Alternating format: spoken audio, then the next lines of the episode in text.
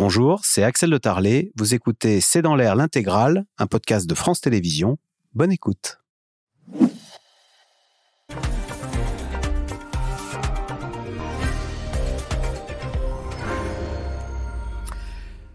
Bonsoir à toutes et à tous. Faut-il craindre à nouveau des pénuries de carburant dans les stations-service? La CGT Pétrole menace de bloquer les raffineries et appelle à plusieurs jours de grève pour lutter contre la réforme des retraites. Une réforme rejetée par l'écrasante majorité des Français.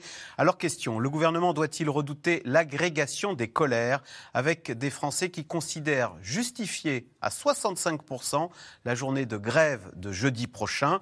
Des Français qui subissent en prime ce mois-ci la hausse des prix du gaz et de l'électricité sur leurs factures, et ce, au moment même où sur les marchés financiers, les cours du gaz sont redescendus à leur niveau d'avant la guerre d'Ukraine. Bref, entre incompréhension et colère, faut-il craindre le blocage du pays? C'est le sujet de cette émission de ce C'est dans l'air, intitulée ce soir Social, la bataille est engagée. Pour répondre à vos questions, nous avons le plaisir d'accueillir Nicolas Bouzou. Vous êtes économiste, directeur, fondateur du cabinet de conseil Asteres, éditorialiste à l'Express et à Europe 1. Soisy Kemener, vous êtes rédactrice en chef du service politique à Marianne. Sharon Vachebrot, vous êtes journaliste spécialiste des énergies aux échos. Et Emmanuel Duteil, vous êtes directeur de la rédaction de l'usine Nouvelle. Merci de participer à cette émission en direct. Alors Emmanuel Duteil, la CGT Pétrole le dit dans un tract, hein, si nécessaire, l'arrêt des installations de raffinage. Et on voit déjà que cette simple menace euh, suffit déjà à, faire en sorte qu'on voit les automobilistes faire ce qu'on appelle des pleins de précaution. Bah, le problème, c'est qu'on a un exemple assez récent. C'est-à-dire que la dernière fois où il y a eu un blocage, très rapidement, on a manqué d'essence. Donc, euh, assez logiquement, les gens ont peur, surtout que la CGT a laissé entendre que dans cette branche, il pourrait y avoir une grève de plusieurs jours. En tout cas, ils ont laissé planer la menace de quelque chose d'assez long. On fait bien évidemment ce qu'il ne faut pas faire quand je commence en parlant comme ça, puisque je vais renforcer ce sentiment, puisque c'est toujours à cause de cela. Pour le moment, il n'y a. Pour le moment, il n'y a aucun problème d'approvisionnement dans les stations-service. Mais effectivement, il y a des doutes, il y a des craintes, parce que il n'est pas inenvisageable que le mouvement soit assez long dans ce qui peut être euh, tout ce qui peut être l'énergie, parce que parmi ceux qui sont touchés, quand on là c'est dans le cadre de la réforme des retraites, notamment tous ceux qui sont dans euh, chez EDF, euh, du côté de, de ce genre d'entreprise, ils vont être touchés par la réforme des retraites. Elle va changer quand même pas mal de choses pour les nouveaux entrants dans dans ces entreprises, donc ils se mobilisent et ils vont vouloir marquer le coup. Vont-ils le faire uniquement sur une journée ou sur plusieurs journées? Personne ici sera capable d'y répondre, mais je peux comprendre l'inquiétude. Mais attention, surtout n'allez pas tous à la station-service là maintenant. Soisy Kemener, plus que la journée de jeudi prochain, est-ce que c'est ce que redoute le gouvernement Là, ces images, on va les revoir, de files d'attente interminables et de Français exaspérés et qui s'énervent euh, à la bord des stations-service? Oui, il suffisait d'écouter Agnès Pannier-Runacher qui, qui, expliquait ce matin effectivement qu'il fallait pas aller à la pompe ce week-end pour faire des périodes de précaution. Il que pour l'instant, que pour l'instant, il n'y avait pas de pénurie, mais on a senti qu'effectivement il y avait un renversement, c'est-à-dire que mardi, euh, annonce de la réforme des retraites par Elisabeth Borne, c'était pas une surprise, on s'y attendait, ça devait être un mois avant, finalement c'était le, c'était, euh, euh, 10 janvier, mais euh, on a l'impression que le gouvernement a sous-estimé la colère et la question que vous me posez, c'est-à-dire à la fois ce grand mouvement social qui se prépare pour le jeudi 19, on verra si ça a des suites, quelles sont les suites, tout ça dépendra aussi de la mobilisation. Hein. S'ils se trouvent pas assez nombreux, pas assez puissants, ce sera plus dur de continuer. Et puis ensuite, effectivement, des points de blocage durs sur des problèmes liés à l'énergie. Donc effectivement, il y a la question, euh, des, stations d'essence, des stations d'essence, il y a la question des gaziers, euh, il y a les questions euh, des électriciens. Alors ils ne sont pas en train d'annoncer des coupures pour les particuliers. Ils ont bien dit non, on ne touchera pas aux particuliers. En revanche, pour des entreprises et d'administration, ça arrive pas très souvent, en tout cas, il y a cette menace-là qui plane. Et donc, quand vous mélangez les deux, c'est-à-dire une mobilisation avec des syndicats qui, ont été particulièrement énervés par ce qu'a dit Olivier Véran mercredi, mercredi, Olivier Véran, porte-parole du gouvernement, euh, arrive après le Conseil des ministres et il dit non, on ne se projette pas dans une mobilisation d'ampleur. Donc, il répond ça. Alors après, il a expliqué en disant qu'il avait, euh, qu'il avait juste dit que eux ne se mettaient pas dans cette perspective-là, qu'ils pensaient que ça allait passer et qu'ils iraient jusqu'au bout de leur réforme.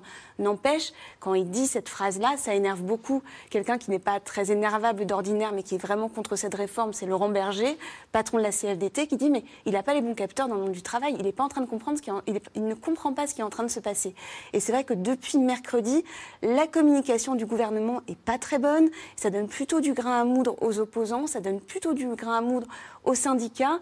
Donc euh, là, pour l'instant, c'est un peu l'attente avant jeudi, en tout cas, euh, le mouvement de grève, ça va être les profs, ça va être les transports. Les transports, la, RATP, la SNCF. Donc on, aura de toute façon une, journée noire. Euh, après, la question, c'est est-ce que ça dure ou est-ce que ça dure pas?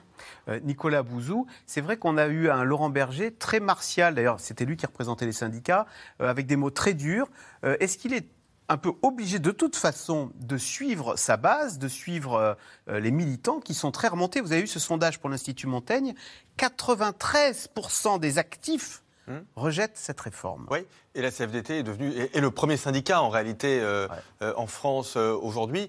La, spécificité par rapport en tout cas à l'histoire sociale récente de cette journée de mobilisation et, et de la réforme, c'est en effet que tous les syndicats sont unis ça va peut-être pas durer, hein, puisque le front syndical, il est quand même, euh, il, peut quand même se, fragiliser. Mais en fait, si vous demandez, vous interrogez tous les premiers ministres encore vivants, vous leur demandez quelle est la réforme qui engage le plus de capital politique, quelle est la réforme qui met le plus de monde dans la rue, c'est systématiquement la réforme des retraites. Donc, je veux dire, tout ce qui se passe là est parfaitement euh, normal, prévisible.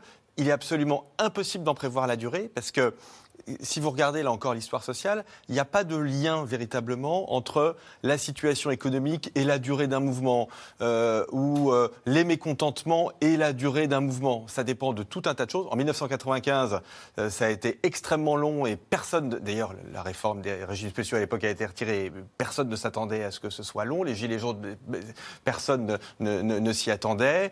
à l'inverse, lors d'une réforme des retraites qui ressemblait à la réforme que le gouvernement essaie de mettre en place, qui, avait, qui était la réforme de Nicolas Sarkozy et d'Éric Woerth, euh, ministre euh, du Travail, où on avait aussi un, allongement de deux ans de, l'âge légal. Ça a, été assez, ça a été assez dur. Mais finalement, ça a duré, mais finalement, ça s'est fait. Donc je pense que, pardonnez-moi de ne pas vous donner de, réponse très précise, mais je pense que le résultat de tout ça, c'est que euh, le, le fait qu'il y ait un mouvement est complètement prévisible et c'est normal sa durée, je pense qu'on peut absolument rien en dire. Sharon Vachebrod, est-ce que cette réforme des retraites, ça ne peut pas être la goutte d'eau qui vient euh, euh, bah, faire en sorte que des, syndicats, des, euh, les salariés, cette fois-ci, explosent parce qu'ils subissent déjà la hausse des prix avec des salaires qui ne suivent pas. sondage IFOP, 79% des Français considèrent que le pays peut connaître une explosion sociale type gilet jaune et vous avez 52% des Français qui souhaitent cette explosion sociale type gilet jaune alors, euh, c'est pas impossible, et vos chiffres sont évocateurs, mais il y, a, un élément euh, très important, hein, ça a été évoqué euh, euh, tout à l'heure par Soisic. on a une coagulation de, deux événements, hein, une crise énergétique sans précédent et, une réforme des retraites qui concerne pas que, mais qui concerne aussi les régimes spéciaux, notamment les, les IEG, ce qu'on appelle les IEG, les salariés des industries électriques et gazières, les salariés d'EDF, les salariés d'Engie qui opèrent hein, les raffineries les centres de stockage de gaz, les euh, centrales nucléaires. Ils peuvent partir plus tôt aujourd'hui que, que la, moyenne, la moyenne. Mais donc, ils vont, ils vont, leur départ sera là aussi décalé de deux ans il sera aussi décalé. Aujourd'hui, ils peuvent partir euh, à 50, entre 55 euh, et 60 ans en fonction de leur. On parle de gens qui travaillent chez Engie ou chez EDF, dans la centrale électrique. En, fonction de, de, leur, de, leur, euh, de leur emploi. Est-ce qu'il est pénible? Est-ce qu'ils ont de la bonification ou pas? Et ces seuils ont déjà été portés à, 57 et 62 ans dans la réforme précédente. Mais là, on va aller un cran plus loin. Et surtout, on va fermer l'accès à ce régime spécial, c'est-à-dire que les nouveaux salariés pourront plus en bénéficier. Et ça, finalement, c'est une petite partie de la réforme qui a été euh, annoncée par le gouvernement, mais la capacité de mobilisation, elle est extrêmement forte dans, les, euh, dans les services publics, dans ces entreprises-là, elle est beaucoup plus forte que dans le, privé. Et la capacité de, quelque part, euh, de, contestation et de, troubles dans les transports, de, de panne d'électricité, cette fois qui ne serait pas due à un manque d'électricité, mais, à, des, actions des syndicats. On se souvient qu'en en octobre dernier, euh, euh, il y avait eu des grèves dans les centrales, ce qui avait retardé la réouverture de. Et c'est le même phénomène qu'on voit, euh, qu'on risque de voir euh, aujourd'hui euh, se produire. Et c'est ce qui est craint parce qu'on est dans une situation énergétique précaire et on a cette réforme des retraites qui intervient à ce moment-là avec des risques de, grève qui peuvent fragiliser encore la situation énergétique et, fragiliser encore le, le porte-monnaie parce qu'à la fin ça se traduit par une hausse des prix. Soisy Kemener, ce qu'on craint en fait, ce que peut craindre le gouvernement, c'est le phénomène tous ensemble, l'émulation où les gaziers, la SNCF, euh, les pétroliers, tous ensemble, les enseignants, tous ensemble pour faire reculer le gouvernement. Oui, parce que euh, c'est. En fait, Avec ça la arrive. nostalgie de 95, comme Oui, parce que ça arrive. Il n'y a, pas eu de grandes manifestations. euh, Alors, il y en a eu au moment de la réforme des retraites en 2019. C'est vrai, mais on se souvient plutôt des, des transports arrêtés. Mais là, le- là la, la- et de la, RA de- pardon, et de la RATP aussi d'ailleurs. Mais là, ce qui est frappant, euh, c'est que euh, ce sujet a pris le dessus. C'est-à-dire, le pari du gouvernement, c'était de se dire, de toute façon, à partir du 15 janvier, on va parler des craintes de coupure d'électricité. On sera, on sera vraiment au cœur de l'hiver. Euh, les gens regarderont euh, la facture de leur, enfin le, ticket de caisse quand ils auront faire les courses. Ils vont s'attendre à voir les, les, comment, les factures de gaz et d'électricité mois de janvier pour l'augmentation du gaz, mois de février pour l'augmentation. Et finalement, les retraites ça va passer de cette façon-là dans l'atmosphère. Or, qu'est-ce qui se passe depuis, depuis mardi euh, Tout le monde passe son temps à compter ses trimestres, euh, même les gens qui sont plutôt jeunes. C'est devenu le sujet de conversation. En point que le site est, Euh, voilà, à tel est point que saturé. hein. le site est saturé parce que parce que c'est en fait les gens ont l'angoisse du court terme depuis la crise du Covid, depuis l'inflation, et maintenant ils n'ont plus l'angoisse du moyen terme, ils ont l'angoisse du très long terme parce que normalement on commence pas à regarder sa retraite très très tôt. Ou alors si les gens qui ont des, pro- des professions très très pénibles se disent bon je vais partir un peu plus tôt, je vais partir avant, avant 60 ans, etc. Mais là en tout cas il y a un horizon euh, du, long terme qui s'est encore éloigné, qui devient inaccessible.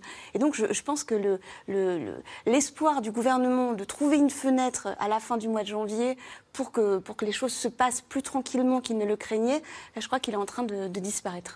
Alors, les factures d'énergie augmentent donc ce mois-ci, hein, et ce au moment même, on l'a dit, où sur les marchés financiers, le prix du gaz est en forte baisse. Il est retombé à son niveau d'avant la guerre en Ukraine.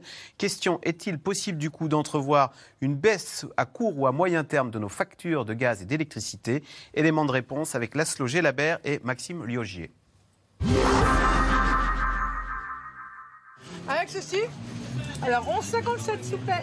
Pour les clients de ce marché, il n'y a pas que le prix des fruits et légumes qui a augmenté. Il y a aussi les factures de gaz et d'électricité. Pour le gaz, c'est une certitude, ça a énormément augmenté. Quant à l'électricité, effectivement, avec les consommations four et euh, machines à laver, ça a aussi beaucoup augmenté. Je règle mon chauffage sur 18 degrés au lieu de 19, vous voyez, j'ai baissé. Et euh, tout ce qui est électricité, effectivement, on ne laisse pas non plus les pièces allumées, on fait attention.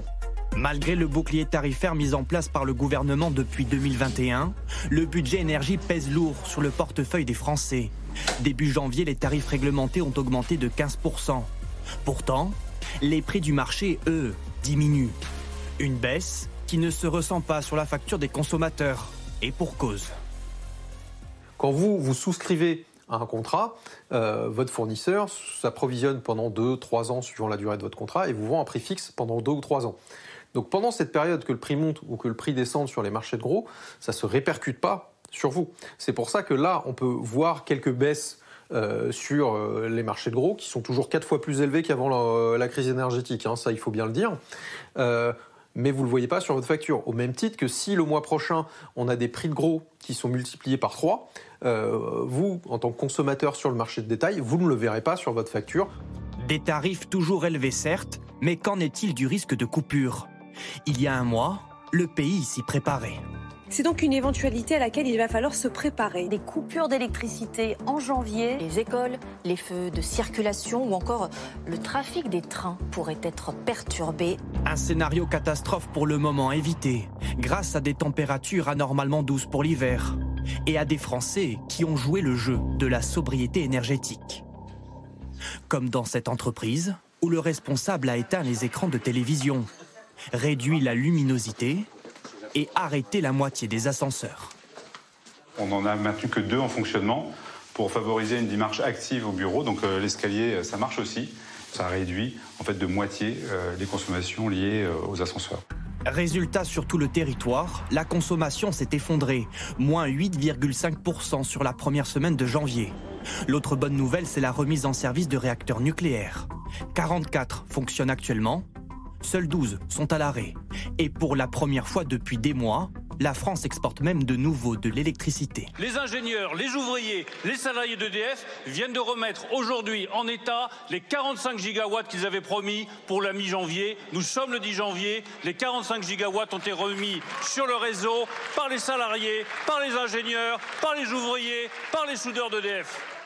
Quant au gaz, les stocks sont remplis à 80% grâce à une faible consommation et à l'importation de gaz liquéfié. En revanche, c'est l'essence qui pourrait bientôt manquer. Pour protester contre la réforme des retraites, la CGT Pétrole a appelé à plusieurs jours de grève en janvier et février, avec de lourdes conséquences. Pendant ces périodes-là, les expéditions de produits seront, bloquées. Euh, en tout cas, c'est l'objectif qu'on se fixe. Mais effectivement, si, si le conflit devait être amené à durer, il y aurait forcément des conséquences. Risque de pénurie donc, mais déjà, la flambée des prix à la pompe se fait sentir. Depuis la fin de la ristourne du gouvernement, le litre d'essence dépasse les 2 euros dans certaines stations. Alors Nicolas Bouzou, question euh, d'Isabelle qui habite euh, dans le territoire de Belfort. La réforme n'est pas une surprise. Pourquoi une telle bronca? Que veulent les Français au juste? Sondage Le Figaro d'Oxa ce matin, 65% des Français trouvent justifié, estiment que cette journée de grève du 19 janvier est justifiée. Oui, il me semble qu'il y a un élément qui était peut-être en, gestation, mais qui est assez nouveau, y compris par rapport à la réforme avortée de, de 2019, c'est le fait qu'il y a aujourd'hui une crise du travail. C'est-à-dire qu'on voit bien dans le débat public, pour beaucoup de nos concitoyens, le fait de dire finalement on ne va pas partir en retraite euh, à 61 ou 62 ans, mais à 63, 64 ou, ou 65 ans, euh, est quelque chose qui est sans doute plus mal vécu que ce n'était le cas euh, auparavant. Vous avez euh, suivi le phénomène de la grande démission aux États-Unis, c'est-à-dire le fait que beaucoup d'Américains, 40 millions, il y a un an et demi, enfin il y a deux ans, ont, quitté leur, leur travail, mais en France, même si on a une augmentation des, démissions, mais on voit une généralisation d'un phénomène qu'on appelle en très mauvais français, pardonnez-moi, le quiet quitting, la démission silencieuse, c'est-à-dire le fait que les gens restent au travail mais en font le moins possible. Bon, pour de multiples raisons qu'il faudra analyser, mais... On est devenu un peu feignant. écoutez, je, je, dirais peut-être pas comme ça, mais euh, en tout cas, il y a une crise du travail et, il me semble que ça joue un rôle sur euh, l'attitude de l'opinion publique par rapport à cette question. Ça vous interroge que le, la retraite soit vécue comme euh, l'horizon ultime et euh, un espèce de paradis qui nous libérerait de l'asservissement du travail? Moi, ça m'interroge beaucoup, mais c'est dans l'air et pas le genre d'émission euh, où on fait euh, état de, de ce type de, de, de, prise de position. mais ça doit nous interroger. oui, en tout cas, je pense que, y compris pour les entreprises, alors pour penser un peu contre moi-même, je, je, pense que les entreprises doivent quand même se demander pourquoi est-ce que aujourd'hui la plus grande partie de nos concitoyens rêvent de partir en retraite le plus tôt possible. Je pense qu'il euh, y a vraiment des, des, des, des problèmes de management dans les entreprises, des problèmes de manque d'autonomie des salariés, des problèmes de rémunération, mais pas que. Euh, la valorisation financière, c'est un sujet, mais la valorisation non financière, c'est un énorme sujet. Moi, je pense qu'en effet, il y a un management dans les entreprises qui, euh, aujourd'hui, euh, démotive et, souvent, à juste titre, un très grand nombre de nos concitoyens. Et ça, ça c'est pas quelque chose qu'on va régler là pendant, les, pendant ces prochaines semaines. Et c'est d'ailleurs même pas un sujet gouvernemental, c'est plus un sujet pour les partenaires sociaux. Mais je pense que c'est un énorme sujet. Emmanuel Dutaille. Moi, je pense que pour confirmer peut-être ce que dit Nicolas Bouzou, il y a aussi un côté où aujourd'hui, les Français en ont déjà, et on le vit tous, ras-le-bol de l'inflation. C'est-à-dire qu'on est quand même dans une situation où aujourd'hui on se dit on va moins bien vivre pendant plusieurs années que ceux qui ont pu vivre avant nous. Il faut quand même se rendre compte du choc inflationniste qu'on est en train de vivre, en grande partie, euh, comme le disait Sharon, à cause de la crise énergétique est complètement historique, mais c'est quand même des dizaines, voire des centaines d'euros en moins que les gens ont sur leur compte en banque. Donc quand vous êtes déjà dans une sorte de, précarité réelle et émotionnelle, parce que là, on, et on a été les premiers à en parler euh, ces derniers mois, de dire aux gens, vous passerez pas l'hiver parce qu'il va y avoir des coupures d'électricité. Et là, on leur dit, ah ben maintenant, tu vas en plus travailler deux ans en plus. Donc, je pense qu'il faut juste se mettre, et on est peut-être tous concernés également par ça. Nous aussi, on va aller travailler ces deux ans en plus, de se dire, ça pouvait pas attendre un peu On pouvait pas peut-être déjà au moins régler l'inflation, au moins revenir à quelque chose d'un peu plus normal, trouver les moyens d'augmenter les salaires, même si certains économistes expliqueraient que si on fait pas la réforme des retraites, on pourra pas augmenter les salaires parce qu'il n'y aura pas assez d'argent. Mais ça c'est un autre débat. Mais je pense que ça explique aussi une partie euh, de l'énervement des gens. C'est-à-dire qu'ils s'énervent contre la réforme des retraites, mais ils s'énervent contre le fait que les salaires ne vont pas suivre l'inflation dans la plupart des entreprises, et pas parce qu'elles sont pingres, mais parce qu'elles pourront jamais euh, tout, euh, compenser. Je pense qu'il y a cet élément-là qui est à, prendre en considération, et que la journée, elle est certes contre les retraites, mais elle est une sorte de signal d'alerte pour dire on n'en peut plus, quoi. Il y a une cocotte minute. Soisy Kemener, on nous enlève tout, l'inflation est haute, il y a plus de pla- les médecins, il n'y a plus de place à l'hôpital, et on nous enlève même la retraite. C'est un peu ça, cette impression que tout s'écroule, toutes nos certitudes. Quoi. Oui, on, on casse l'horizon, on casse le présent. Enfin, on, quand je dis on, c'est C'est c'est cette impression, c'est voilà. mu- c'est multicausal, bien entendu, mais effectivement, il y a l'impression de basculer dans un autre monde. Euh, c'est quand même un, un gap important. hein. On est passé en 2010 de 60 à 62 ans avec la réforme d'Éric Woerth. Là, on passe de euh, 62 à 64 ans. Alors, d'ici la fin du quinquennat, ce sera 63 ans puisque ça a été ralenti par rapport à ce que voulait faire le gouvernement au départ, et puis ensuite 64 ans jusqu'en 2030. Mais en même temps, il y a la réforme Touraine c'est-à-dire euh, l'accélération euh, du fait qu'on augmente la durée de cotisation. Donc il y a, il y a aussi, il y a- c'est très anxiogène, c'est-à-dire qu'à la fois il y a cette borne d'âge, et on sait que ça fait énormément réagir les gens, et en même temps il y a l'idée qu'on accélère sur la durée de cotisation, même si euh, voilà, euh, tout Il le monde indicateurs qui, qui il y, a deux, deux, quoi. il y a deux indicateurs qui, qui bougent en même temps. Et effectivement, je rejoins ce que disait Emmanuel à l'instant, c'est-à-dire, c'est encore.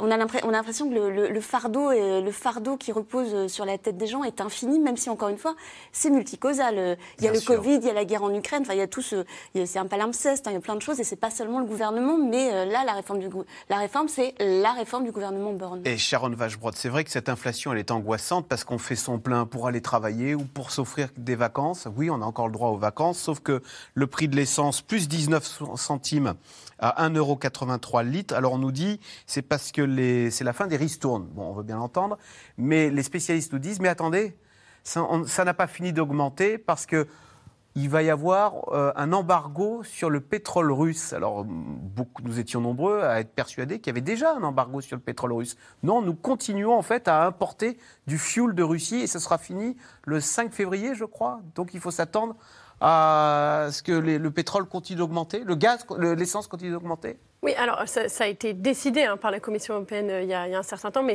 le temps, le, ça, ça a été, ça va être mis en œuvre euh, effectivement, euh, voilà, seulement euh, à ce moment-là. Alors c'est déjà euh, en grande partie dans les prix, hein, puisque les, les marchés anticipent, anticipent euh, ce phénomène-là depuis, euh, depuis un certain temps, puisqu'il est, il est connu. euh, euh, mais en- fait, il y, a une, il y a une accumulation parce qu'on on parle de l'essence, mais on a euh, Donc, en non, mais parallèle. vous confirmez, l'e- l'essence va continuer à être rare et le fuel euh, ne va pas retomber euh, à son niveau d'avant la guerre en Ukraine, tout simplement parce que le pétrole russe, c'est fini. Et la Russie est le deuxième ou troisième producteur mondial. hein. Oui, euh, euh, effectivement, on a, devant nous un baril qui, selon les spécialistes, hein, pourrait repartir à la hausse, pas, de manière aussi significative hein, que, ce qu'on a vu, mais, c'est la tendance, attendue. Et ce qui est, euh, difficile, c'est que c'est une, addition, c'est-à-dire qu'on a euh, le, le pétrole, l'essence, euh, on a l'électricité qui va augmenter de 15%, il faut le rappeler, au 1er février, parce que on parle du poids des factures, mais finalement les ménages, pour l'instant, n'en portent qu'un tout petit, tout petit poids, puisque euh, le gouvernement avait plafonné la hausse des factures de gaz et d'électricité pour les particuliers à 4%. On, on parle aujourd'hui de 15%, donc euh, ça n'a rien à voir, et c'est encore euh, bien peu par rapport à ce que portent les collectivités locales, les entreprises, et à ça s'ajoute hein, le- le- l'essence, euh, et et y a un- le phénomène est un petit peu paradoxal parce qu'on a été aidé pendant l'année euh, 2022, euh, mais là, à ce moment-là où on va subir le choc de façon euh, encore plus forte, eh ben, on est un petit peu moins aidé, on arrive sur des aides plus ciblées, parce qu'il y aura toujours des aides pour faire son plein, mais elles seront ciblées. Et, euh, et donc il y a un sentiment, sans doute, hein, euh, euh, d'un cap encore plus difficile à passer. Euh, Nicolas Bouzou, c'est vrai qu'on a l'impression que là, le gouvernement a, a l'intention de débrancher les aides. Alors, les, pour le, sur l'essence, ce sont des aides ciblées maintenant, elles ne sont plus pour tout le monde. Et puis on voit bien, le prix euh, du gaz et de l'électricité sont en train d'augmenter ce mois-ci de 15%. C'est maintenant qu'arrive la facture. C'est un débranchement qui est très relatif. Hein. C'est-à-dire qu'il faut bien comprendre qu'on sort d'une période qui a été la fameuse période du, du quoi qu'il en coûte pendant la pandémie. Aujourd'hui, euh, on est dans un quoi qu'il en coûte euh, light, c'est-à-dire qu'évidemment, euh, on, compte, si vous voulez, on regarde ce que, ce que l'on met dans, dans l'économie, mais le bouclier tarifaire qui a protégé les ménages l'année dernière, qui est un mécanisme par ailleurs extrêmement complexe, très bien fait, mais extrêmement complexe. Il coûte de l'argent à, à l'État, parce que pour partie, on indemnise les fournisseurs d'énergie qu'on oblige à vendre à perte. Et donc, on leur, verse, beaucoup d'argent. Il y a eu aussi des diminutions de, taxes. Donc, tout ceci se compte en dizaines de milliards d'euros. Hein. C'est de l'ordre de 50-60 milliards d'euros. Cette année, il y, aura bien un bouclier tarifaire, sauf qu'en effet, au lieu d'une limitation des prix à 4, à 4 elle sera à, 15%. Donc j'entends bien que c'est une situation, que c'est une hausse qui est euh, conséquente, mais voilà, il faut avoir en tête que tout ceci coûte quand même énormément d'argent à l'État, d'autant plus qu'au-delà de ça, euh, il y a des aides, il y a des aides sectorielles, il y en a eu pour les boulangers, il y en a pour, euh, pour les entreprises. Vous voyez, donc je crois que ce qu'il faut quand même qu'on qu'on arrive à faire comprendre, c'est que la crise aujourd'hui vient du fait que nous manquons d'énergie. C'est ça le monde nouveau dans lequel on est entré, si vous voulez, y compris d'électricité. Je, sais que ça peut sembler bizarre pour un pays qui est un gros producteur d'électricité, mais aujourd'hui, le rapport entre l'offre et la demande, il est déséquilibré, et donc nous devons absolument absolument réfléchir à la façon dont nous pouvons produire davantage d'énergie. Nous manquons d'énergie, sauf qu'Emmanuel Duteil, quand on ouvre le journal, on lit que la France exporte de l'électricité, on lit que le prix du gaz est revenu à son niveau d'avant euh, la guerre en Ukraine, et moi, je vois ma facture flamber. Donc on se dit... Euh, qui, qui, qui, qui, sont les profiteurs de guerre qui euh, font de la marge sur ma facture d'électricité. Déjà, je suis content de voir que vous lisez bien l'usine nouvelle, parce qu'effectivement, il y avait tout ça sur le site de l'usine nouvelle. Mais plus sérieusement, et c'est parce que c'est la question finalement la plus importante du, du moment. Aujourd'hui, effectivement, les prix ont fortement baissé. Pour une raison toute simple. C'est-à-dire que notamment, il fait doux, on le voit tous, et donc grâce à la douceur, on a moins besoin aujourd'hui euh, de produire. Par ailleurs, le parc nucléaire, c'était dit dans votre sujet, ça a été une prouesse. Je peux dire que pas tout le monde pensait qu'on arriverait à revenir aux 45 euh, gigawattheures euh, de performance pour le parc nucléaire. Ça veut dire Il fonctionne à 77%. Voilà, un peu plus de 70% euh, aujourd'hui pour le parc nucléaire français. Et a priori, on va rester aux alentours des 70-80 pendant toute la période de l'hiver. Donc c'est plutôt rassurant. On a retrouvé effectivement des capacités. Mais on les retrouve Maintenant, le problème, c'est que l'énergie qu'on a mis dans les cuves, le gaz qu'on a acheté, le gaz russe, on a rechargé à plein encore ces dernières semaines. On continuait de recharger pour pouvoir passer l'hiver, alors que d'habitude, on ne recharge pas comme ça pendant l'hiver. On vide les cuves et puis on, les re-remplit quand ça redevient moins cher. Donc on a acheté au plus haut. Et donc, aujourd'hui, il faut tout simplement payer, malheureusement, la facture de quand on a acheté au plus haut. Par ailleurs, aujourd'hui, personne n'est capable de vous dire comment ça va être demain? Sharon le disait très bien sur le pétrole. On commence à avoir un doute sur le fait que oui, ça va peut-être repartir à la hausse parce qu'effectivement, on n'a pas le pétrole russe. Et c'est pour ça que le diesel, notamment, va continuer d'augmenter parce que le pétrole russe servait principalement à nous alimenter en diesel. on manque de diesel on en manque de diesel. Donc on sait qu'on va avoir tendanciellement, je suis désolé pour les gens, je vais vraiment les envoyer à la pompe, je crois, mais on va avoir tendanciellement une hausse pour le, le diesel. Et on est dans un moment d'incertitude extrêmement élevé. Et certes, on est revenu au prix d'avant-crise pour l'énergie, mais on était déjà élevé parce qu'on était déjà dans une sorte de crise énergétique.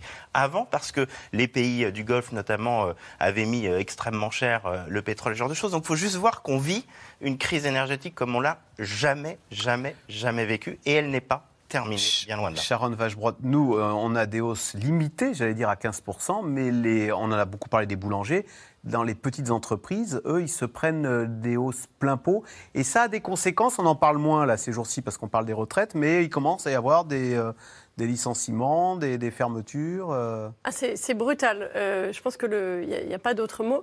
Euh, alors, pour les grandes entreprises, elles ont plus de moyens de s'en prémunir. Elles ont des, équipes d'achat d'électricité pour les, plus structurées, celles pour qui l'électricité ou le gaz hein, représente un, outil indispensable pour produire un, coût compétitif. Mais pour les plus petites, c'est très brutal parce que parfois elles se sont retrouvées contraintes de, contractualiser au pire moment de la crise l'année dernière parce que leur contrat arrivait tout simplement à échéance et qu'elles ne voulaient pas être euh, coupées au 1er janvier. Et, euh, donc, euh, comme l'expliquait Emmanuel tout à l'heure, elles ont acheté l'électricité en octobre, en septembre, quand les prix étaient à 700, 600 euros le mégawattheure. Et là, on se retrouve, leur facture arrive et c'est x2, x3 par rapport hein, au prix qu'ils payaient avant crise. Et ce qui est, ce qui est frustrant, hein, c'est de voir ce que vous expliquez, que les marchés, eux, ont baissé et qu'on est de l'ordre de 200 euros le mégawattheure euh, c'est trop tard quand on a acheté et qu'on s'est engagé sur un tarif de 400 euros du mégawattheure. C'est gravé dans le marbre. On ne peut pas revenir euh, et dire bah, maintenant il est à à 100 euros du mégawattheure. Alors, je discutais avec un, courtier euh, de, ce sujet-là euh, pas plus tard qu'hier et qui me disait euh, effectivement tous ses clients l'appellent pour trouver des, solutions. et en réalité, alors il y a parfois des solutions, notamment hein, pour celles qu'on payait, qu'on contractualisait au pire moment. Pour celles-là, parfois, ça peut être plus intéressant de rompre le contrat maintenant, de payer les indemnités de départ et de, de recontractualiser. Et dans ces cas-là, pour certaines, dans certains cas, c'est plus intéressant, mais c'est pas le cas de tous et, d'autres euh, vont voir leurs fournisseurs, ils leur disent. là, bah, vous parlez de boulanger, quoi. En fait, leur souci, c'est plus de faire du pain, c'est d'être courtier en énergie, quoi. Alors, les boulangers, les TPE, euh, elles vont être aidées par le gouvernement. Euh, ils l'ont annoncé, et, c'est une, c'est quand même sans précédent. Ils ont contraint quelque part hein, tous les fournisseurs à donner un prix plafond de 280 euros le mégawattheure. Mais, mais les PME ne sont pas concernées. Vous pouvez imaginer que si votre voisin, euh, il a euh, deux salariés de moins, il est dans la case TPE, vous, vous êtes une PME, vous n'êtes pas forcément plus privilégié. Plus de 10 salariés, on n'a pas ce bouclier là de, sur le, le, prix. Euh, euh, l'électricité, hein, c'est ça le, Alors, les, petites TPE ont le tarif réglementé, le même tarif que vous et moi. Les, grandes TPE euh, ont euh, cette, ce, nouveau mécanisme mis en place par le gouvernement avec de le 280 euros. plafonnement à 280 euros sur le prix moyen de l'année 2023. Et, et, les, les, PME ont, pas ça. Elles ont d'autres dispositifs d'aide, mais qui, sont, hein, qui, qui permettent de réduire la facture d'environ 20%. Bon, 20%, c'est pas si mal. Mais, quand on a eu x4, ça ne fait pas la maille. Voilà. euh, Soazic Kemener, euh, on parlait tout à l'heure des risques d'énergie. On se souvient des risques de pénurie d'électricité. On a commencé à acheter des bougies. Finalement, euh, comme disait Emmanuel Dutaïba, notre parc nucléaire, il refonctionne. On a l'impression que le gouvernement euh, se prend de pleine face toutes les mauvaises nouvelles et qu'il est incapable de capitaliser sur les bonnes nouvelles, comme bah, finalement cette c'est le redémarrage de nos centrales nucléaires. Oui, c'est vrai. D'ailleurs, c'est une constante depuis 2017. Et, euh, et au gouvernement, c'est un sujet de conversation permanent. C'est pourquoi on n'arrive pas à faire entendre les, bonnes nouvelles au moment où elles arrivent. Alors, c'est sans doute un problème de coordination gouvernementale. Et puis, c'est surtout aussi euh, le fait qu'en général, c'est plutôt Emmanuel Macron qui annonce les, les, bonnes nouvelles. Alors là, il s'est exprimé pour ses voeux.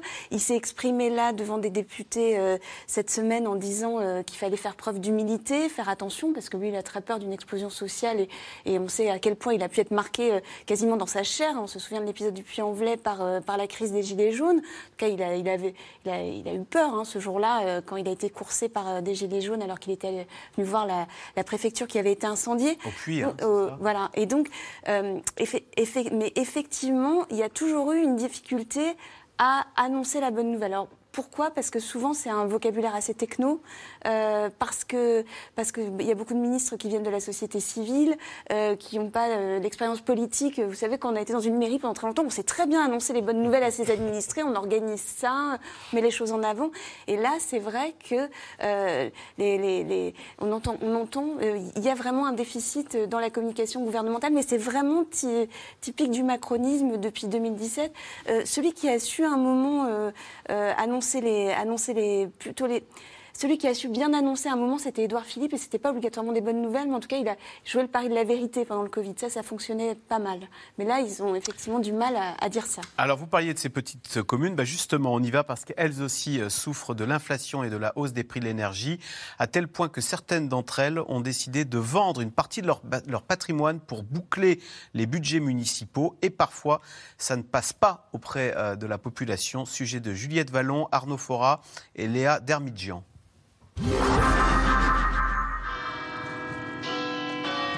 Tréguier, ancienne cité épiscopale. Église, cathédrale, ici une vingtaine de bâtiments sont classés monuments historiques. Un patrimoine qui est l'âme de cette petite ville de 2500 habitants. Nous sommes euh, face à l'ancien évêché de Tréguier, puisque jusqu'à la Révolution française, un évêque effectivement était installé dans cette ville. Un bâtiment que la mairie vient de vendre à un promoteur privé pour 190 000 euros.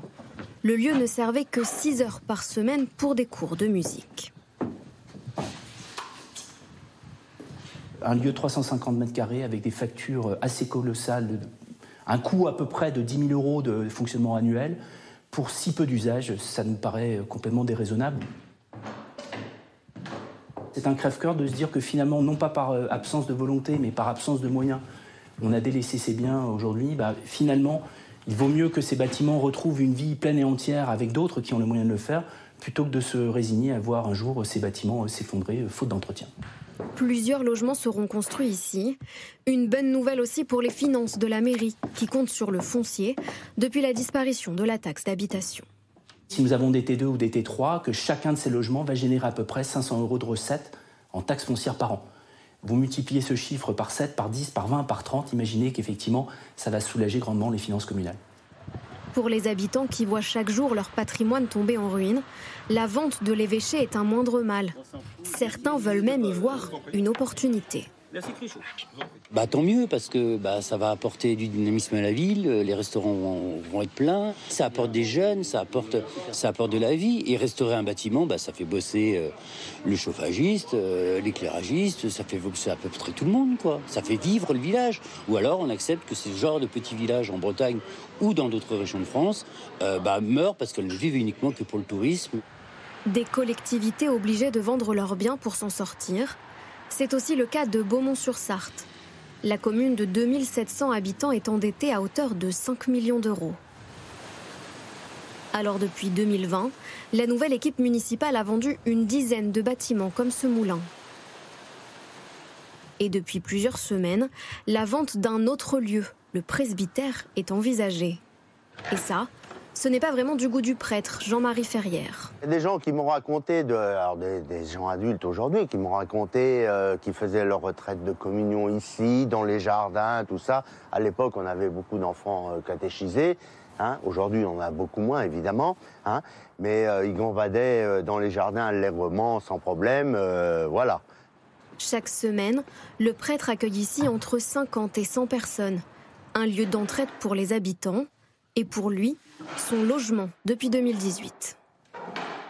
Je suis pas forcément attaché à ce bâtiment-là, mais ce bâtiment-là a une histoire et que euh, bah, l'histoire, on peut pas la bazarder euh, d'un seul coup, quoi. C'est pas possible. Des communes autour ont vendu leur presbytère parce qu'il y avait plus de prêtres résidents, donc ils se sont dit on va pas garder un immobilier à charge pour qui, pourquoi.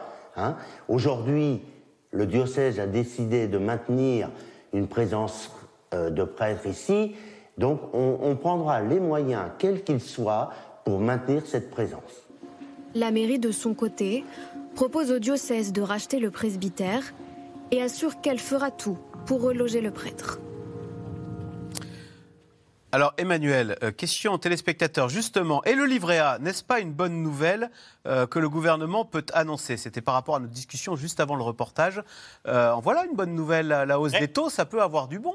Il est passé à 3%. hein. Exactement. Pour ceux qui ont un peu d'épargne, voilà, c'est toujours très inférieur à l'inflation, mais bon, malgré tout, pour ceux qui ont un peu d'épargne, c'est une bonne nouvelle. Et justement, là, le gouvernement s'est empressé d'aller la populariser, puisque Bruno Le Maire est allé au journal de 13h de France 2, si je dis pas de bêtises, tout de suite pour justement essayer de, de populariser euh, ce qui est pour les épargnants euh, une bonne nouvelle et qui intervient à un bon moment parce que euh, dans cette période de crise, ceux qui le peuvent, et donc généralement quand même ceux qui sont plutôt dans la classe aisée, mais ceux qui le peuvent épargnent beaucoup en ce moment. On a vu hein, ces derniers mois que l'épargne recommençait, sûrement une épargne de précaution par inquiétude. Donc ça arrive à un bon moment pour euh, doper euh, l'épargne effectivement des, des Français et des ménages. Euh, livret A en moyenne, il y a 5 000 euros dessus, donc 3%, ça fait, si je calcule bien, 150 euros. Je vous laisse faire le calcul. Ah bah, ça vous fait un bon resto à nombreux là. hein. Ah, effectivement. Voilà.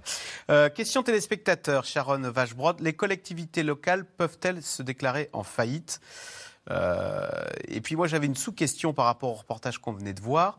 Euh, le, la hausse des prix de l'énergie, est-ce que c'est pas une façon bah, pour les maires de se mettre à, pas, à marche forcée à la sobriété? Il faut que nous, que nous changions de modèle. Bah, finalement, est-ce que ça peut pas être un mal pour un bien?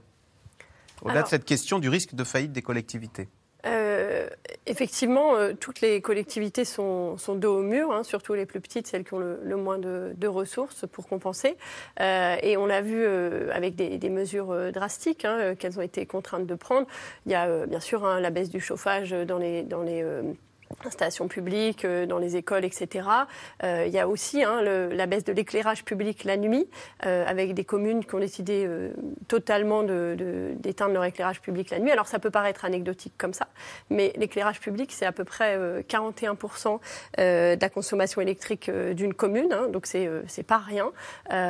Et elles, voilà, elles ont dû prendre des, des mesures drastiques. Mais, mais là, on parle de, de sobriété contrainte, c'est-à-dire que euh, on éteint la lumière, on baisse le chauffage, on réduit le confort quelque part. Euh, on ne parle pas d'investissement de sobriété énergétique, d'investissement dans des outils d'efficacité pour euh, améliorer l'efficacité des bâtiments, pour améliorer, baisser la consommation de l'éclairage public. On ne parle pas de- nouveaux investissements pour finalement avoir un confort. On est sur la rustine et pas Voilà. sur. Et on est sur un, un- un confort qui baisse. Dans les écoles, il fait plus froid. Dans les bureaux, on doit euh, mettre une doudoune euh, quand on travaille. Enfin, on a tous euh, vu ça peut-être autour de nous ces derniers mois. Et donc, on n'est pas sur quelque chose de soutenable quelque part. Parce que si les prix doivent rester élevés ces prochaines années, à quoi est-ce euh, à quoi est-ce qu'on viendra s'attaquer Donc, euh, il faut peut-être euh, euh, essayer de se projeter hein, dans, dans des investissements de, so- de sobriété énergétique. Et certaines communes le font. hein. Certaines communes investissent dans de l'éclairage LED, dans de la rénovation thermique. Mais ce n'est pas encore le mot d'ordre général, parce que pour l'instant, c'est l'urgence de faire baisser la facture. Nicolas Bouzou, vous, les rencon- vous en rencontrez pas mal de maires dans le cadre de votre euh, activité professionnelle. Que vous disent-ils, ces maires? C'est très difficile parce que aujourd'hui il y a quatre hausses, euh, il y a quatre sources de hausse de coûts très très importantes. Il y a les coûts de l'énergie, bien évidemment. Il y a les coûts de l'alimentation hein, pour les cantines scolaires, euh, par exemple. Ce sont des coûts qui sont pris en charge pour l'essentiel par les mairies. C'est très difficile de répercuter sur les administrés la hausse des coûts de, de l'alimentation. Euh, on n'y pense pas souvent, mais la, hausse des coûts qui est très forte dans tous les matériaux de construction. Vous savez que les mairies, elles refont les trottoirs, elles investissent dans les bâtiments euh, publics, elles construisent un certain nombre de choses. Ces coûts-là, ce sont des coûts qui ont littéralement flambé. hein. Le ciment, le sable, le verre, tout ça, ça a très fortement augmenté. Et puis, on n'y pense pas beaucoup, et c'est quelque chose qui est tout à fait normal, mais l'augmentation des traitements des fonctionnaires de la fonction publique, qui n'est pas décidée, je le rappelle, par euh, les, les- les villes, mais qui est décidée par l'État, ce qu'on appelle le point d'indice des fonctionnaires. À Paris, Donc, on dit j'augmente et ensuite débrouillez-vous euh, bah, dans les communes L'État décide que les salaires des fonctionnaires euh, augmentent. Donc ça a été, il y a eu une augmentation assez sensible cet été, mais ça vaut pour tous les, les agents de la fonction publique, y compris territoriale. Donc vous voyez qu'il y a beaucoup de, de hausses de coûts. À côté de ça, ben, vous avez une contrainte, c'est que euh, les villes n'ont quasiment plus de sources de financement autonome, puisqu'on a supprimé la taxe professionnelle il y a une dizaine d'années. On vient de supprimer la taxe d'habitation. Donc en fait, les, les financements des villes aujourd'hui dépendent, pour l'essentiel euh, de l'État. Et ce qu'il faut ajouter, parce que ça aussi c'est très peu connu, c'est que les villes n'ont pas le droit de voter des budgets en déficit. Donc c'est pas l'État, hein, c'est pas ouais, là on parle pas de déficit qui augmente euh, avec le temps. Les communes ont le droit euh, de, de- financer, de s'endetter pour l'investissement, c'est complètement normal, mais pas pour leur budget euh, normal. Auquel cas, euh, elles seraient, mis- alors elles ne feraient pas faillite en France, mais elles seraient mises sous tutelle de l'État. C'est-à-dire que c'est le préfet qui euh, qui gérerait les, communes. Donc très honnêtement, évidemment, les, les- maires euh, peut-être se plaignent de façon parfois euh, exagéré, mais là, je pense vraiment que la situation. Il faut se mettre à la place d'un maire. Enfin, la situation, je pense, aujourd'hui est vraiment, honnêtement, très difficile. Soisy Kemeler, on peut s'étonner aussi, à la faveur de cette crise, d'une sorte de recentralisation de la France. Les problèmes de boulanger, on aurait pu s'attendre à ce que ce soit les mairies, voire la région qui s'en occupe. Non, tout est remonté. Les 33 000 boulangers de France, tous leurs problèmes sont remontés sur le bureau de Bruno Le Maire à Paris, euh, à Bercy. Oui, quelque part, c'est devenu presque une affaire de sûreté nationale. Est-ce que, est que les boulangers vont pouvoir continuer à faire? Il n'y a rien de plus politique que le pain. Euh, on le sait, euh, Révolution française, le Front populaire, etc. C'est le pain, c'est vraiment un, objet, un objet qui, qui, détermine beaucoup de choses. Donc évidemment, le gouvernement a réagi a réagi directement à Paris. Mais c'est vrai que pour tout ce qui est, euh, pour tous les sujets de crise, et c'est là où on voit que la France est restée la France, hein, on sera, on sera jamais l'Allemagne avec les, choses dispersées dans les lenders.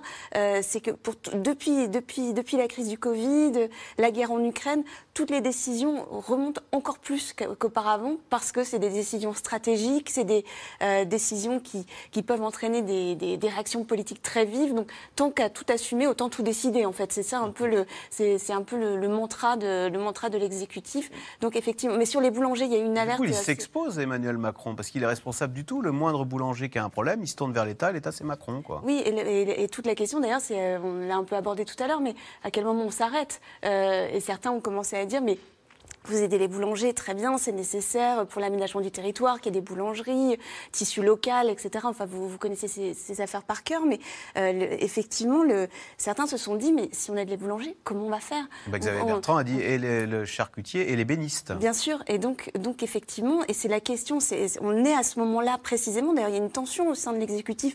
On sent bien que Bruno Le Maire, il a envie de, que les choses s'arrangent un peu niveau, euh, niveau budgétaire. On sait que peut-être dans la suite de sa carrière à un moment ou à un autre. Enfin, ce, ce serait d'ici deux ans, mais il a peut-être envie d'aller faire un tour au FMI. Donc il a envie que les choses se passent bien. Et puis de l'autre côté, on a un Emmanuel Macron qui a les, les, yeux sur le thermomètre social et qui fait attention, il y a un incendie là, là, là. Et qui et finalement, les, on, sent, des, on sent des, des, petites tensions. Et Édouard Philippe, qui, au lieu de dire bravo pour la réforme des retraites, a dit trop de chèques. Emmanuel Macron distribue trop de chèques, ça m'inquiète. Oui, il a dit ça, il a, dit ça dans le, dans comme, le comme soutien, euh, Emmanuel Macron pourrait, aurait pu rêver mieux. Mais... mais il essaie, Edouard Philippe, de se placer comme une, une boussole euh, rassurante pour la droite. Euh, et c'est vrai que beaucoup d'électeurs de, droite commencent à s'inquiéter. On l'entend d'ailleurs à travers les propos de certains LR, du, effectivement, des, des, choix qui ont été faits de, bah, d'éteindre les incendies les uns après les autres. Et c'est vrai qu'on a l'impression que c'est une logique sans fin. Alors, facture de gaz, facture d'électricité, plein d'essence, tout augmente et depuis quelques mois, le prix de l'eau commence aussi à grimper. Une conséquence, là encore, de la hausse des coûts de l'énergie et des matières premières. Sujet de Nicolas Bidard et Emmanuel Bach. Depuis le 1er janvier à la Suze-sur-Sarthe, le président de la communauté de communes préfère prendre les devants. Pas mal et vous Bien, merci. Bonjour madame. Je viens vous annoncer la mauvaise nouvelle de l'augmentation de la facture d'eau. Vous avez déjà entendu parler de tout ça. Si on n'augmente pas les tarifs, on est en déficit l'année prochaine. Donc on est obligé d'équilibrer euh, les choses et, euh, d'augmenter euh, de, de 15%. Une hausse de 15% sur la facture d'eau votée par les élus de la collectivité, soit 25 euros de plus en moyenne à l'année pour un foyer. Même si la somme n'est pas énorme, pour certains habitants, c'est une énième dépense. C'est qu'aujourd'hui on, parle de l'eau, mais on parle du gaz, de l'électricité, de l'alimentation, d'un ensemble de choses. C'est l'addition en fait. C'est l'addition qui, qui, reste d'être compliquée, tout à fait. Quand euh, la communauté de communes vend de l'eau, c'est un peu comme une entreprise. Elle a des dépenses, euh, des recettes. Les recettes, ce sont euh, les factures que nous adressons aux habitants. les dépenses, eh bien, ce sont tous les travaux, le fonctionnement du, service. et en expliquant que les dépenses augmentent et que le seul moyen, parce que je ne peux pas prendre de l'argent sur un budget général ou sur un autre budget pour équilibrer, le seul moyen, c'est d'augmenter la facture de l'eau. L'élu mise donc sur la pédagogie, mais il souhaite aussi sensibiliser les usagers quant à leur consommation d'eau. Ah ben, comme beaucoup de gens, je me suis dit, bon, encore, encore, encore une augmentation. Quoi. Et vous arrosez avec euh, l'eau potable ou pas? Oui. oui. Donc là, il y a peut-être euh, un mode de vie à évoluer, à changer. Peut-être penser au récupérateur d'eau pour évidemment diminuer votre consommation d'eau et donc diminuer par le fait votre, votre facture. Ici, comme partout en France, les tarifs de l'eau potable sont en hausse. 10% dans la métropole de Clermont-Ferrand, plus de 9% à Roubaix, 8% à Thouars, ou encore plus de 6% dans l'agglomération du Cotentin. Parmi les raisons invoquées par les élus, la hausse des prix des produits nécessaires au traitement de l'eau, comme le chlore ou la soude. Mais surtout, la flambée des prix de l'électricité. Ici, la facture annuelle va presque doubler pour atteindre 54 000 euros. Eh ben, ce qui est principalement énergivore, c'est ces deux grosses machines. Évidemment, c'est tout ce qui est là aussi, c'est ces moteurs, hein. c'est tout ce qui est moteur et qui, qui propulse l'eau dans le, dans le réseau. Dès que possible, l'élu espère remplacer ces installations par des nouvelles, moins consommatrices. On va diviser par deux euh, la leur consommation, donc euh, ça va être des gains parce que évidemment les élus, on doit essayer de trouver des solutions pour minimiser euh, ces envolées de, de, prix. donc là, c'est une solution de changer ces pompes-là. Mais sur le court terme, Emmanuel Franco ne voit pas d'autre solution. Il attend désormais un geste de l'État pour que sa collectivité soit prise en charge par le bouclier tarifaire. On voulait aussi l'élargir parce qu'on souhaite qu'il soit élargi euh, parce que les grosses collectivités ont souvent les plus grosses dépenses d'énergie parce qu'elles ont les plus gros équipements, une piscine, euh, une halle au sport. Sinon, euh, si on est encore confronté à des, augmentations qui nous sont imposées, pas décidées par les élus, le, le, choix va encore se tourner malheureusement vers, vers l'usager. D'autres communes réclament quant à elles des subventions supplémentaires pour alléger la facture d'eau des usagers.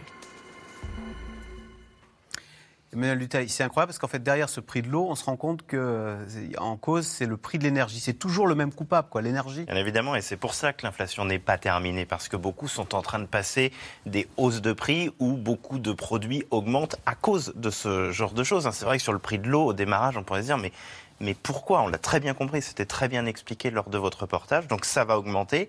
Malheureusement, il y a des raisons propres au marché de l'eau qui font que ça va continuer à augmenter dans les années à venir. Pourquoi? Parce que ça fait partie, exactement comme l'entretien des rails de la SNCF, on a sous-investi pour tenir à niveau le réseau d'eau en France. Ce qui fait qu'on a un réseau où on perd beaucoup d'eau. Il y a énormément de fuites d'ici, de là. On ne se rend pas compte, nous, bien évidemment, consommateurs, mais c'est un réseau qui s'est un peu abîmé ces dernières années. Donc, il va falloir investir pour le remettre à niveau. Et puis surtout, il va falloir investir pour qu'il soit plus efficace demain, à un moment où, dans certaines régions de la France, on l'a vécu cet été, il y a de véritables risques de pénurie d'eau dans les années à venir. Ça veut dire quoi investir? Ça veut dire mettre des capteurs partout pour justement avoir de la maintenance dite prédictive pour qu'on n'ait pas une panne mais qu'on la prévoit et qu'on puisse réparer avant. Donc tout ça, ça va coûter de l'argent et inévitablement, bah, les mairies n'ont pas les moyens de le faire et puis les groupes euh, privés comme euh, Veolia ou Suez qui sont les gros sorts, qui sont les trois gros opérateurs de l'eau en France, bah, vont augmenter tendanciellement les tarifs dans les, dans les années à venir. Mais c'est vrai que par rapport à votre question, aujourd'hui, tout va augmenter. Et beaucoup de gens se disent il y a de la spéculation autour de ça, des gens en profitent pour augmenter un peu plus que de raison. C'est vrai, mais il y a une base d'inflation liée au coût de l'énergie qui est extrêmement importante. Nicolas Bouzou, l'eau devient plus rare, plus chère. Est-ce qu'on euh, a assisté à une démocratisation des piscines? Est-ce que bientôt, euh, ça va nous sembler comme un... On parlait tout à l'heure de cette perte de confort. Bah, les piscines aussi vont nous sembler comme un luxe euh, d'un autre âge. Oui, il y, avait un, dialogue très intéressant entre le maire de la Suisse-sur-Sarthe, une administrée, et il lui disait, euh, au fond, est-ce que vous arrosez avec de l'eau potable? Est-ce qu'il ne serait pas plus euh, raisonnable de mettre en place des, récupérateurs d'eau de pluie? En fait, euh, on, on, sort d'un monde où on faisait tout avec de l'eau potable, donc qui demande des traitements particuliers, qui coûtent cher, ça a été bien montré dans le reportage aussi, alors qu'un certain nombre d'usages de l'eau n'ont pas nécessairement à subir les traitements coûteux de l'eau potable. Donc c'est le cas de l'arrosage des jardins, c'est le cas des piscines. Alors ce qu'on peut aussi imaginer, ça commence à se faire dans certaines villes, et ça répond à votre question, c'est une tarification différenciée en fonction des usages. C'est-à-dire que euh, l'eau à l'intérieur des maisons euh, aurait évidemment le, prix le, plus faible. On, boit, euh, on, se lave, on fait la vaisselle, etc. Ensuite, on aurait euh, l'eau pour euh, arroser, et ensuite, en effet, on aurait l'eau pour remplir les piscines. Donc, vous voyez, on pourrait avoir ouais. des, des, des, tarifications différenciées. Et le, le fond de ma pensée, c'est que je pense qu'on ira vers ça. Ouais. Voilà. Soisy Kemener, ce sont tous, ces, tous ces, petits conforts dont on parlait au début de l'émission qui disparaissent. Les 20 degrés Celsius chez soi, c'est fini. Euh, la piscine qu'on rêvait de se faire construire à la retraite, c'est fini. La retraite, tiens, bah, ça sera plus tard. Oui, et puis là, là, on voit bien que c'est des, c'est des cliquets. C'est-à-dire qu'on ne reviendra pas en arrière. C'est pas un moment, c'est pas une parenthèse, c'est pas un moment particulier où il faut faire attention à l'énergie. C'est pas un moment particulier où, tout d'un- tout coup, exactement, c'est pas c'est pas le moment où euh, l'été 2022 où il fallait faire attention à l'eau. Là, on voit bien, on a par exemple les, les premières alertes qui expliquent que les nappes phréatiques sont toujours très basses, qu'il n'a pas assez plu euh, cet automne. Euh, là, il y a des grosses inquiétudes justement pour l'été 2023 en disant qu'en termes de sécheresse, il allait être encore pire que l'été 2022. D'ailleurs, le gouvernement prévoit un plan pour l'eau qui va être annoncé à la fin du mois de janvier. Donc, euh, ils s'y prennent tôt parce qu'ils savent très bien que ça peut avoir des conséquences dramatiques. On voit bien, on a des, reportages tous les jours de, de villes qui encore aujourd'hui, ou de villages en tout cas, qui encore aujourd'hui n'arrivent pas à se fournir co- convenablement en eau en France au mois de janvier. Donc, euh, on est entré dans un autre cycle. Souvent, euh, euh, comment les, climatologues expliquaient, le, changement climatique, c'est pas euh, vous êtes au bord de vous êtes au bord de la de la mer et puis la mer monte et vous décalez votre serviette. Ils disent non, c'est plus violent que ça. Et là, c'est vrai qu'on a tous ces bouleversements en même temps. C'est pas seulement le changement climatique, mais c'est aussi le changement climatique, sécheresse. Vous ajoutez à ça la guerre en Ukraine et ça donne un, un cocktail assez terrible. Allez, tout de suite, on revient à vos questions. Alors, Sharon Vachebrot, c'est Henri en Gironde qui s'interroge. Comment devrait évoluer ah, le prix du pétrole dans les mois qui viennent? Alors, j'ai pas de boule de cristal. J'étais Euh, sûr que vous alliez voilà. me répondre ça. Mais euh, Quelles sont les contraintes qui pèsent sur ce marché du pétrole? Alors, euh, on a d'abord la situation de la, de la Chine, euh, la Chine hein, qui sort d'une d'une situation de, de confinement pour la politique de zéro Covid, hein, qu'ils ont complètement écarté maintenant. Donc voilà, comment, comment la croissance va reprendre là-bas, quelles, vont être, quelles vont être les perspectives de croissance économique Parce qu'ils consomment en peu de pétrole en ce moment, les Chinois? Voilà. On a l'effet récessif attendu en Europe. Euh, dans quelle mesure on aura une, euh, un ralentissement euh, De quelle ampleur est-ce qui, est qui, est qui va nous, nous frapper hein, Et, et les, les capacités, les capacités disponibles. Parce qu'il ne faut pas oublier qu'on sort, hein, on a eu l'année Covid, pendant lesquelles les, les compagnies pétrolières ont, ont largement sous-investi. Et finalement, euh, on, on- on paye encore hein, ce, ce- cette année-là de frein. D'investissement De frein et, et- dans les installations et pétrolières. là, euh, dans- et là on, on paye encore le, le- le contre-coup quelque part. Euh, Nicolas Bouzou, question de Renault dans le Rhône. Où passe l'argent des hausses de prix Quand je paye plus, quand je fais plus cher l'eau, quand je paye plus cher euh, euh, mon plein d'essence, qui en profite à la fin? Bah, En fait, ceux qui en profitent, c'est ceux qui produisent l'énergie. Euh, mais c'est pas nécessairement pétroliers, ceux alors qui la. Alors, en fait, quand on regarde les fournisseurs d'énergie en règle générale aujourd'hui, on voit, ce sont des statistiques de l'INSEE, qu'il y a en effet une augmentation des profits qui est, euh, qui est importante. Mais tout ceci est extrêmement euh, réversible. C'est-à-dire qu'on le voit bien sur le gaz, par exemple. On a eu des hausses qui ont été très importantes, des baisses qui euh, sont très importantes. Donc, la difficulté aussi pour ces euh, grandes entreprises, c'est de gérer le fait qu'à certains moments, elles ont des profits très importants. C'était le cas ces derniers mois et ces dernières semaines. À d'autres moments, ils auront des pertes euh, importantes. Mais aujourd'hui, je crois que ça a été euh, très clairement dit, la source véritablement de cette inflation, elle vient pour l'essentiel de- des marchés de l'énergie.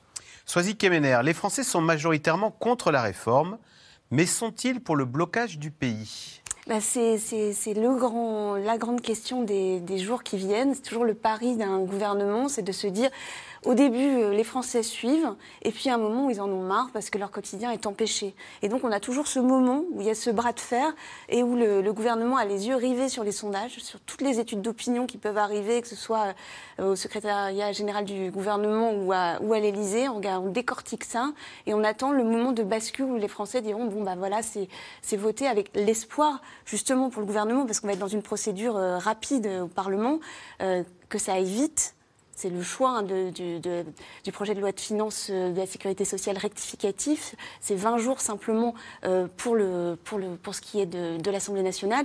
Donc l'idée, c'est de dire ça va aller vite. Et à partir du moment où la procédure parlementaire est bien engagée, les Français vont dire bah, voilà, c'est trop tard, c'est fait, euh, ça va être voté. Et d'ailleurs, c'est aussi le pari qu'ils font avec la CFDT, qui sont plutôt légitimistes. Les, les- représentants de la, de la CFDT, ils se disent à partir du moment où c'est voté, voilà, c'est trop tard, c'est fait.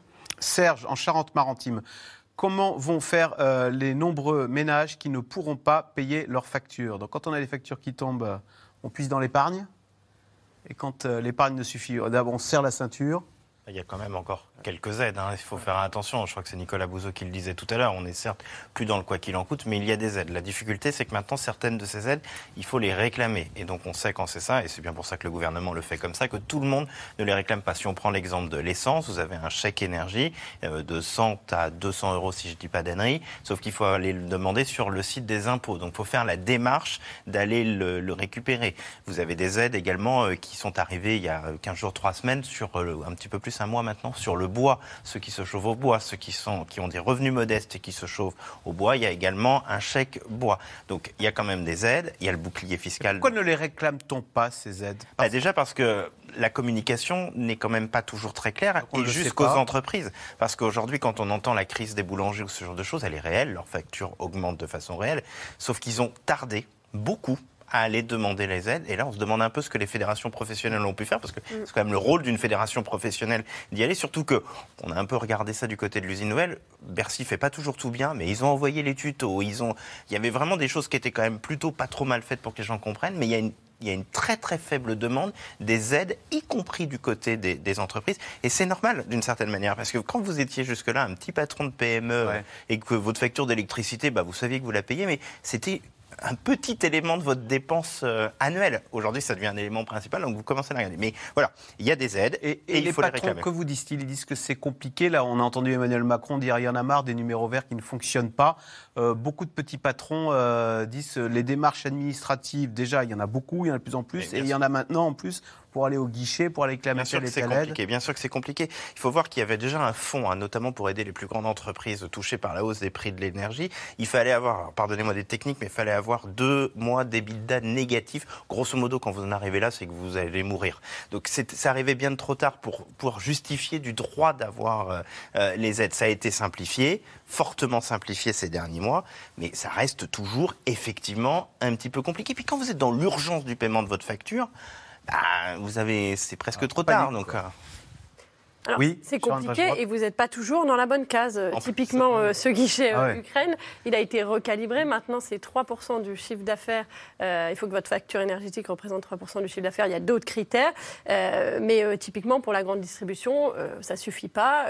Ils, ils sont, ils ont une part très importante sur leurs résultats, mais pas sur leur chiffre d'affaires, parce qu'ils ont un chiffre d'affaires très important, mais des marges plutôt faibles. Enfin, il y a plein de secteurs où il y a des effets cliqués. On est du mauvais côté. Nicolas Bouzou, n'y avait-il aucun autre moyen d'équilibrer les retraites sans tout mettre sur le dos des salariés? Est-ce qu'on pouvait augmenter les, les cotisations, euh, baisser un peu les pensions? Voilà, alors. Prendre l'argent là où il est, comme on dit. Voilà, alors on pouvait baisser les pensions. Vu l'état social du pays, je doute que cette option soit euh, politiquement euh, faisable. Diminuer les pensions des retraités aujourd'hui avec l'inflation, c'est évidemment pas, euh, possible. On pouvait augmenter les cotisations patronales, donc les cotisations payées par les entreprises, sauf que en réalité, si vous faites ça, vous augmentez le coût du travail, et comme les profits sont en train de diminuer beaucoup en raison de toutes les crises dont on a parlé, bah, en fait, ça aurait fini par être pris sur le salaire net. Donc ça aurait été, toutes choses égales par ailleurs, une perte pour euh, une perte de salaire pour les, euh, travailleurs. Donc vous voyez, hein, de toute façon, quand vous avez un déficit à combler, vous pouvez tourner autour du pot, hein, mais pour les retraites, ça se termine toujours de la même façon. Alors, Alain en Seine-Saint-Denis, qui se demande si l'herbe est plus verte ailleurs. Comment l'économie allemande résiste-t-elle à la crise? Est-ce que résiste pas Elle est comme nous, au moins. C'est Non, c'est pire, hein, c'est pire, parce que le, le- le- le modèle allemand, je, je schématise à outrance, pardonnez-moi, mais le modèle allemand, c'était on importe des énergies de la Russie et on exporte à l'Asie et en particulier à la Chine. Donc c'est tout le modèle allemand qui est cassé. C'est d'ailleurs la raison pour laquelle nos amis allemands, ce qui n'est pas du tout dans leur habitude, mettent énormément d'argent public pour aider les entreprises. Euh, André, dans le Morbihan, la France investit dans le nucléaire. Pourquoi les tarifs de l'électricité dépendent- dépendent-ils d'autres paramètres Emmanuel Duteil, vous n'avez pas 4 heures. Non, j'ai pas 4 heures, ça va être très simple. Bruno Le Maire, hier, a encore euh, rencontré la presse. Il a dit on se donne 6 mois pour décorréler euh, les prix de l'électricité liés au gaz. Et c'est pour ça qu'ils ont fortement augmenté. C'est qu'on ne dépend pas de ce qui se passe chez nous, on dépend de ce qui se passe en Europe. Donc il a dit 6 mois, si dans 6 mois on n'a pas trouvé une solution purement française, on va au combat. Voilà. Ça va, j'étais assez court Sharon, euh, Parfait. Euh, je ne sais pas si on peut mettre toute la hausse des prix de l'électricité français sur le dos du gaz euh, russe, parce que finalement, euh, EDF, enfin, le- on a eu du nucléaire, mais il n'a pas beaucoup tourné cette année, et, et Ah, c'est pour oui. ça que les prix ont augmenté. Nos euh, centrales aussi étaient en panne, c'est pour ça que ça a augmenté. Merci beaucoup d'avoir participé à cette émission. À demain pour un nouveau C'est dans l'air.